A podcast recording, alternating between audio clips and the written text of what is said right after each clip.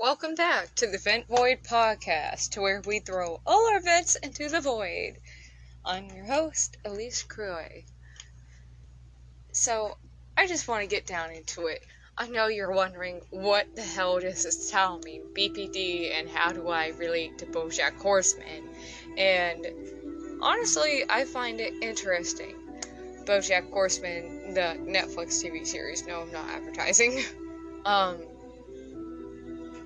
I relate to the character Bojack Horseman, who it is about, even though there are main five or five main cast members of the show, which is Bojack Horseman, Diane Newman, uh, Todd Chavez, Princess Carolyn, and Mr. Peanut Butter. But I find it interesting how, you know, how we say that Bojack Horseman is just this sad, depressed character, even though that Mr. Peanut Butter is kind of a foil or a opposite to BoJack Horseman, who he had the same fame, the same reputation, and is completely content within his life. And a lot of people say that it remains on the characters and their background. Well, today we will be looking at their background and my background. And a farmer further disclaimer anything that you hear in the background of the show, like the music that I'm playing right now, is purely for background. I do not own any of it, I do not own Bojack Horseman. I am just a fan making a podcast. So let's get into it. I find the character Bojack Horseman relatable for two reasons. One, because of his background, and two, because his, uh, well, his distinction of getting out of it and rising to fame. To which, even though I have not risen to fame, I have found comfort in the online communities and the sites and different, I guess you would call them blogs and video blogs and other things that I have made, you know, and each one of these have a distinct, you know, characteristic or title or theme to it, is what I'm trying to say. But what I'm trying to do here relates more to just me personally, and that's why I relate to Bojack Horseman is because not only does he try to keep his professional life outside of his actor's career, to which I try to keep my professional life outside of anything that I write or make videos about or use to make podcasts about or anything like that, but it's about his background. And his background is, even though his parents sort of married young and had him young. My parents married young but had me late, but I still understand the emotional trauma that comes from growing up in a toxic environment like that, which is the emotional abuse that you can get from your parents not feeling like you fulfilled their life or anything of the sort. It starts with not only being neglected as a child, but it also has to do with you, both of your parents, especially if you are an only child. Where I feel like if you're a sibling, and I've talked to lots of siblings, that yeah, I'm my father's favorite or I'm my mother's favorite. When you're an only child, you're both your parents' favorite. They're both going to you for that emotional support that they don't get from their partners they're using you essentially as a partner for everything from emotional support to telling you about financial issues, and they'll use you in just about any way. But that's where Bojack is a relatable character to me, is because of how he's written and his background, you know, impacts and affects his life after that, even 40 years after that we start the show out with uh, you know, he's 18 years past horsing around this TV show that he used to run in the 90s or acting in the 90s. Well, that was when he was a young adult. Let's go even further back to where he was a child. That is actively 30 years ago. Okay? We'll pinpoint at season one, Bojack is probably somewhere in his 30s, mid to late 30s, okay? And as that kind of, you know, character that goes on to a comedy show to where they don't really have to be in touch with their feelings, that it's something that they're doing to kind of escape their feelings. Bojack ended up growing into a comedian to where he could joke about this hard and heavy stuff or even avoid it if he wanted to and get the crowd to laugh. And that's where this comes in as to why I started, you know, blogs and video blogs and doing anything and everything that I possibly could to avoid the problem, which is the active childhood dilemma. And that is to where people who had a toxic childhood, it, if you don't get some sort of relief or therapy or work through it or whatever you have to do to move past it, but you just avoid it to where you bottle it up or you push it aside and you say, This isn't who I am anymore. I'm this person now because I'm not with this toxic family anymore. That's still not working through your problems. And I'm sorry to tell you that, but it's still not working through your problems you have to actually work through your problems and not just avoid the problem itself and thinking that if you avoid the problem, that inevitably means change, good change. And that's not always the case. Yes, we might change from that, but there is good change and there is bad change, and that's where another thing of BoJack Horseman comes into play. Is even if you get out of that environment, good change and bad change can occur. And for Bojack, bad change occurs to where he's internalized this toxic behavior and he's not really self aware of his toxic behavior yet in season one. I would even say throughout season two. And even though he goes into this toxic behavior of not wanting to change or already thinking he has changed or he has escaped and he's a better person and he has fame or success or whatever he needs to be happy, he's still not happy, you know? And that's the problem is Mr. Peanut Butter, his foil, his opposite, grew up in a happy home in whatever the fuck the dog, um, whatever the dog continent is called in BoJack Horseman, which I can't remember.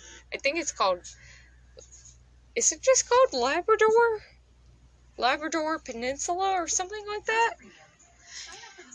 Anyways, he had a happy childhood home, and even though a lot of his older family members lied to Mr. Peanut Butter to keep him safe, Bojack's parents brought him with the harsh reality of the real world, of the world is cruel and uncaring and people aren't kind and you have to watch out for everybody because anybody could be a predator and people that you get close to are to hurt you and break you down and you might as well get used to it now because it's never to change. And that is the lesson that Bojack Horseman and I both personally got from our parents. And even though going through that series, it really was a hard series, and I love rewatching it because I notice more and more details every time I rewatch it. But that's the life lesson we got: is the world is cruel and uncaring, and so are the people that live inside of it, and they're not going to change. But yet, we still have this hopeful demeanor of we could change if we wanted to, you know but we also have to want the change. And it's not always about just wanting the change. Ignore the sirens in the background that's running past my street, please. It's not always about wanting the change, it's about needing it. And sometimes we don't necessarily want what we need. You know, like most of us want to escape. We want to not think about the day to day reality that we have to continuously live. We want to not think about the things that we have endured in our past. We want to not think about, you know, waking up tomorrow and going back to school or going back to college or going to the same day and day job that we live, you know, and we find escapes in that. And like Bojack Horseman, he chooses momentarily, momentarily happiness over long term happiness. He chooses the moment of happiness over the long term happiness that he could have, which means he chooses all the escapes that we have in our lives, whether that be alcohol or cigarettes or drugs or any kind of toxic behaviors or you know some of us bully other people or some of us are bullied by other people some of us choose really dangerous self harming coping mechanisms and that's the momentary escape and it creates short term happiness, but it doesn't create long term happiness because eventually the short term wears off. To Where if we would have worked for it in the long term, it wouldn't have wore off. But most of us don't feel the energy to work for it long term. Most of us don't think about the long term because if you think about the long term, it gets harder and you think, wow, this is going to go on forever, so really, what's the point? Why not just come to the conclusion or the finale or the end now? And what we don't realize is we get one chance to make a run at this. We get one chance in our life to be whatever the hell we want to be. There is no guidelines or regulations or limit for what we want to be. We can literally be anything in this life. But we choose, instead of being anything in this life, even necessarily living through the sad and the bad and the really, really lows we choose to end it instead. And I have been at the really, really lows, okay? I get it. And I would consider personally me a low right now. It's why I'm starting this podcast. It's why I'm making this video and it's why I'm talking right now is because inevitably I'm trying to avoid the lows, but I feel like this might be better in the long term, this podcast. But when I make when I go into the lows, you've got to remember that even though it's a low right now, it's not always going to be a low, you know? It's going to eventually be something that's middle grounded. It might not be a high ground, but it's going to be less than low. You're eventually going to be above ground, and there's going to be this steadiness of you finally figured out how to balance all of this shit that goes on in your life, no matter what goes on, whether it's your relationship, your work, or your schooling, or anything else, your family life, you're gonna figure out a balance to it, whether it's cutting out some of the things in your life and adding new, better ones, or whether it's finding a balance in all of those things, but it's a balance, and I hate to say it, but yeah, you do have to work towards it, and working towards it seems unbearable at times. Like, how do I even get out of bed? I don't even want to go through the day. Why did I have to wake up today? You know? And you just have to keep working towards it. Because every day gets a little bit easier.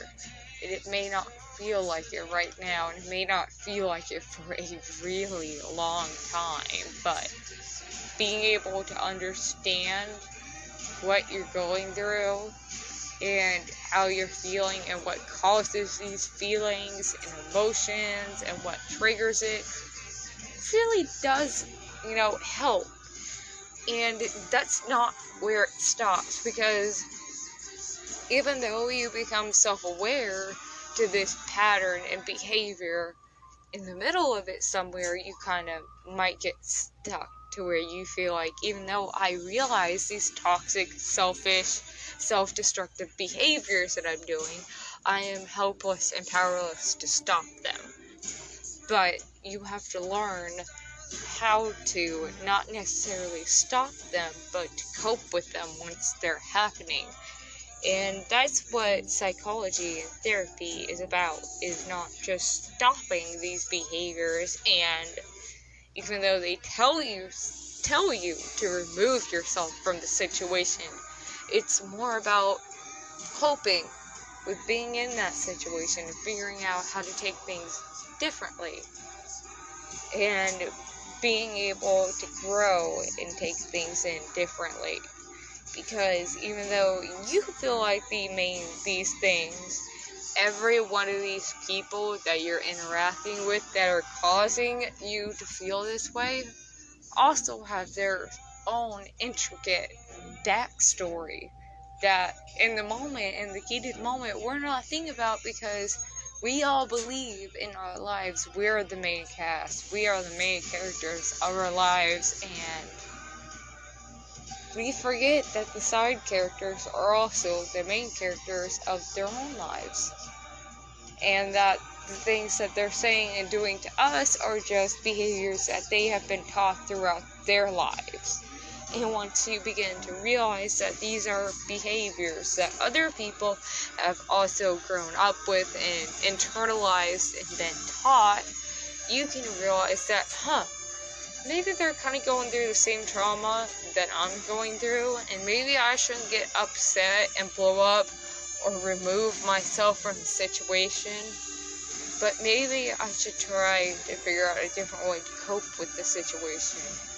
Maybe what they're saying to me is just them saying it to themselves, like when I get heated, when I yell at people, it's more of saying it to me than themselves. And I really feel like once you realize that, it's a turning point. It brings on a new perspective of, huh, even though I'm the main character of my story and I know what I'm feeling, maybe I should realize that they're a main character too in my story. Because I'm alongside these people a lot. I'm working with these people a lot. I'm communing, communicating with these people a lot. And I have to remember that they have their own intricate backstories featuring them as the main character in their lives.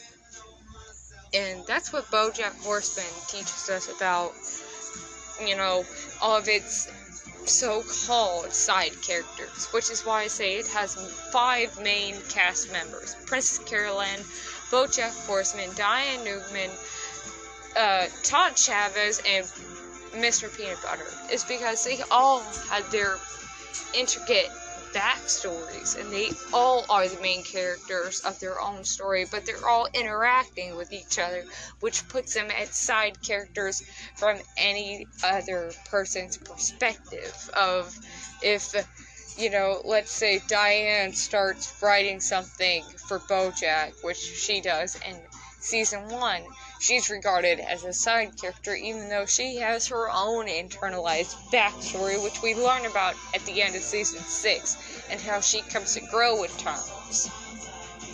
And we have to just learn about how to grow with these side characters that are main characters in our own story, and how to really accept and change and learn how to cope with everything that goes on in life. And I guess that's all I have to say for right now. I know it was a short episode, but I'll probably start again later. It might be part two, it might be the only episode. I might continue it later on in the series, who knows? But that's life too. I bid you all farewell. I hope you're doing okay. And if you have any events you'd like to throw into the void, I encourage you to contact me either here or any other platform like Tumblr or Spotify or wherever you can find me. And we can do a podcast episode together. You can be anonymous and I can, you know, say things anonymously about you and what you recommend in the podcast episode, or we can do a podcast episode side by side together. Just drop me a message. Very well, good morning, good evening, and good night, and I'll see you in the next time.